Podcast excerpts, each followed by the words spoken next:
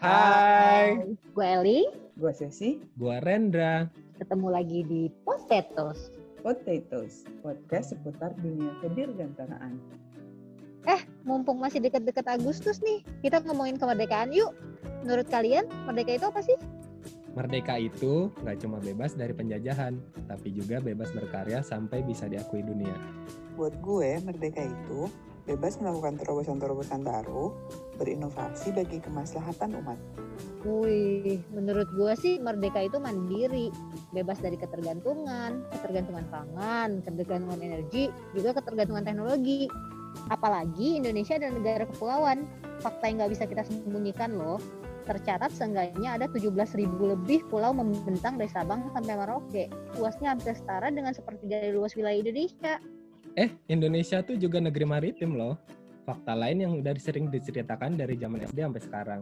Negara ini punya luas total perairan 6 juta lebih kilometer persegi. Sangat kaya akan sumber daya kelautan.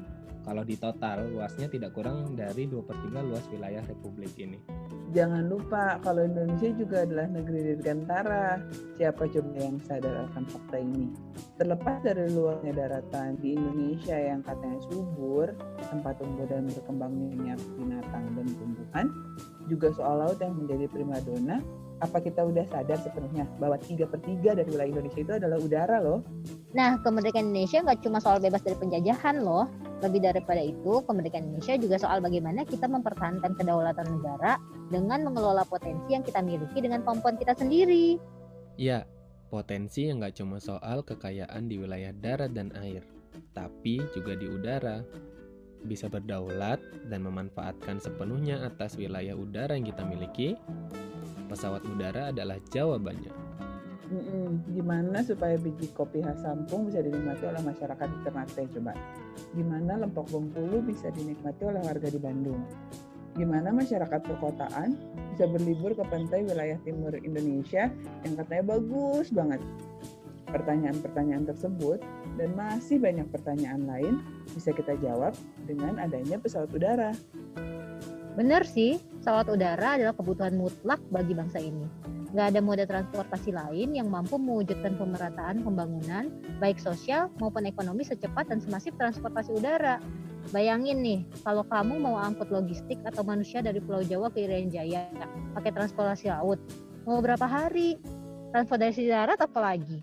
Apalagi di masa pandemi seperti ini, kebutuhan logistik khususnya kesehatan harus didistribusikan dengan cepat. Jadi transportasi udara adalah solusinya. Dengan maksimalnya pemanfaatan transportasi udara di Indonesia, maka pemerataan ekonomi bukan lagi isapan jempol. Transaksi jual beli antar pulau akan semakin ramai. Tempat-tempat wisata di seluruh penjuru negeri ramai dikunjungi, UMKM lokal bergerak, interaksi sosial makin intens, pertukaran wawasan berbagai macam kebudayaan saling terjadi. Semua itu bisa terwujud hanya jika seluruh penduduk negeri terhubung tanpa terkecuali. Gimana cara menghubungkan mereka secara nyata? Ya cuma lewat jembatan udara. Nggak berhenti sampai di situ. Manfaat dari dibangunnya jembatan udara dalam negeri itu bisa jauh lebih lagi loh. Pengoperasian pesawat udara sebagai jembatan udara nasional bisa meningkatkan penguasaan teknologi dirgantara bagi tenaga kerja kita di dalam negeri. Bayangin aja ya, sekarang nggak kurang dari seribu pesawat udara dioperasikan oleh maskapai penerbangan domestik. Dampaknya jelas pada berkembangnya maintenance, repair, dan overhaul atau MRO. Atau singkatnya, bengkel pesawat berkembang di Indonesia. Bener banget, kebutuhan MRO akan meningkat sejalan dengan meningkatnya angka operasi pesawat. Hal ini muncul dari kebutuhan perawatan dan perbaikan suatu pesawat udara sesuai dengan standar safety yang harus dipenuhi untuk operasi pesawat. Nah, untuk memenuhi kebutuhan maintenance pesawat udara tadi, unit bisnis-bisnis baru akan terbangun. Nggak cuma bisnis servisnya aja loh, tapi juga bisnis pengadaan part dan komponen pesawatnya. Nih ya, kalau bisnis MRO udah ramai terbangun, maka selain pengadaan part dan komponen, peningkatan kualitas sarana dan prasarana serta SDM lokal juga akan menjadi sebuah keniscayaan. Sarana dan prasarananya apa sih? Hanggar. Minimal kalau nggak jumlahnya yang meningkat, kualitasnya lah yang akan meningkat. Selain itu, kalau kebutuhan jasa maintenance pesawat udara meningkat, berarti kebutuhan tenaga profesional di bidang maintenance akan meningkat juga. Maintenance pesawat udara tuh harus dilakukan oleh personil yang berkemampuan khusus loh, serta tersertifikasi. Artinya, tuntutan jumlah tenaga profesional meningkat akan mendorong juga peningkatan kualitas SDM-nya. Jadi, banyak orang jago maintenance nanti di ujung-ujungnya. Menarik kan? Itu baru dari bisnis pengoperasian pesawat domestiknya loh. Produk pesawatnya juga mesti pakai pesawat udara buatan luar negeri. Sekarang, bayangin dampaknya kalau pesawat yang dioperasikan tadi adalah pesawat buatan kita sendiri, pesawat buatan dalam negeri. Mari kita renungkan. Struktur sebuah pesawat udara utuh umumnya terdiri dari beberapa bagian, mulai dari fuselage, wing, tail, engine, hingga landing gear. Di dalamnya juga banyak terdapat perangkat avionics dan flight control yang menunjang operasi pesawat. Nah, bagian bagian pesawat itu dibuat dari bahan baku logam dan komposit dengan berbagai metode sesuai gambar yang diinginkan. Metodenya ada banyak, forming, casting, forging, dan banyak lagi. Pasti pada tahu deh anak-anak teknik. Nah, jumlah part untuk menjadi satu pesawat utuh bisa sampai puluhan ribu potong. Setelah jadi, part-part kecil itu akan diintegrasi menjadi part-part yang lebih besar hingga menyatu dan membentuk sebuah pesawat udara. Sebelum digunakan, semuanya harus diuji untuk memastikan seluruh persyaratan desain dan standar safety telah terpenuhi supaya layak untuk dioperasikan. Dari serangkaian aktivitas manufaktur pesawat yang panjang dan gak mudah ini, akan muncul kebutuhan-kebutuhan baru untuk mendukung kelancarannya. Mulai dari industri bahan baku, jasa pembuatan detail part, jasa pengujian berbagai macam jenis part, sampai kepada kebutuhan tenaga profesional yang mampu mendesain dan mewujudkan pesawat yang semula adalah bahan baku logam lempengan dan gelondongan, bisa aerodinamis dan mampu beroperasi di udara layaknya pesawat udara pada umumnya. Dukungan-dukungan ini nggak akan bisa dimonopoli oleh satu badan usaha aja, tapi akan menumbuhkan industri-industri pendukung baru di sekelilingnya. Sehingga terbentuklah itu yang namanya local supply chain yang nanti kemudian terhubung ke global supply chain. Nah, kebayang nggak tuh ekosistem yang akan terbentuk akibat terbangunnya industri dirgantara yang maju?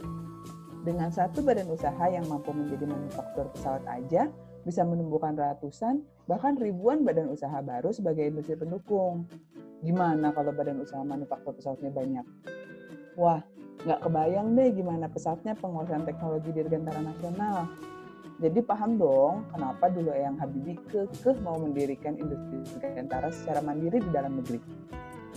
Jadi kita tahu alasan dibalik Eyang ini mau mati-matian membangun industri pesawat terbang yang super mahal dari nol. Karena ya ini, dampak positifnya itu luar biasa banget. Terbukti loh, dengan meningkatnya penguasaan teknologi dirgantara di dalam negeri, meningkat pula jumlah badan usaha yang berkreasi di bidang kedirgantaraan. Ada Frogs ID, bisnis lokal yang sudah berhasil membuat prototipe air taxi atau Yuafindo yang kini sedang mengembangkan kargo drone untuk mendukung mobilitas logistik nasional. Juga banyak sekali perusahaan-perusahaan lokal lain yang menyediakan produk dan jasa pemanfaatan pesawat udara untuk fotografi udara, penyemprotan wilayah pertanian, pemetaan wilayah, dan masih banyak lagi. Nah, industri-industri ini akan terus berkembang dan bisa mendukung satu sama lain demi kemajuan bangsa. Jadi, kalau Indonesia ingin mencapai kemakmuran yang merata, nggak ada cara yang lebih baik selain mewujudkan jembatan udara nasional dengan membangun kemajuan industri dirgantara di dalam negeri. Roda ekonomi akan berputar, masyarakat bisa saling bertukar produk lokal, ekosistem industri dirgantara pun terbangun pesat. BUMN dan swasta bersinergi, SDM profesional terus meningkat jumlahnya, pun industri-industri lokal akan tumbuh. Duh amboy indahnya Indonesia jika kemandirian ini benar-benar terwujud. Yuk bareng-bareng kita wujudkan cita-cita baik ini. Caranya gampang kok. Simpan baik-baik semangat kemandirian ini di dalam hati kita masing-masing. Jadikan dia sebagai energi positif untuk terus berkarya dan berinovasi bagaimanapun kondisinya meskipun lagi pandemi COVID kayak sekarang ini. Yuk, semuanya terus semangat untuk turun tangan, berkarya semampunya, berinovasi seterusnya, nggak cuma buat diri sendiri, tapi juga untuk sinergi dengan orang-orang di sekitar. Nggak harus di bidang dirgantara loh, tapi di bidang apa pun yang kamu suka. Yang penting mau. Yuk, kita sama-sama bangunkan Indonesia. Kita bangunkan ia dari mimpi-mimpi yang telah ada sejak lama kita buktikan bersama bahwa bangsa Indonesia adalah bangsa yang mampu sejajar dengan bangsa-bangsa lain. bahwa bangsa kita adalah bangsa yang mampu berdiri tegak dengan kaki sendiri melalui karya dan inovasi tanpa henti. Inilah cerita kemerdekaan yang akan kita wariskan kepada anak cucu nanti. Tentang Indonesia yang maju dan mandiri, Tentang Indonesia yang penuh karya dan inovasi. Sekian dari Potatoes, gua Eli. Dua sesi. gua Rendra, dan sampai jumpa. Sampai jumpa. Ya.